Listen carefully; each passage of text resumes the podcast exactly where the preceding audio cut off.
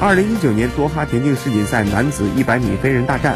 二十三岁的上届赛会亚军美国名将科尔曼以九秒七六夺冠，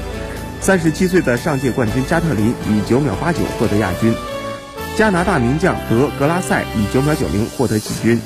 二零一七年伦敦世锦赛，加特林以九秒九二获得冠军，当时才二十一岁的科尔曼以九秒九四获得亚军。牙买加名将博尔特跑出九秒九五。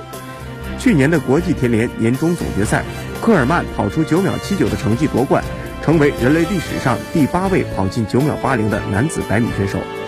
二零一九赛季，科尔曼保持九秒八一的赛季世界最好成绩。目前，男子百米的世界纪录依然是博尔特在二零零九年柏林世锦赛上创造的九秒五八。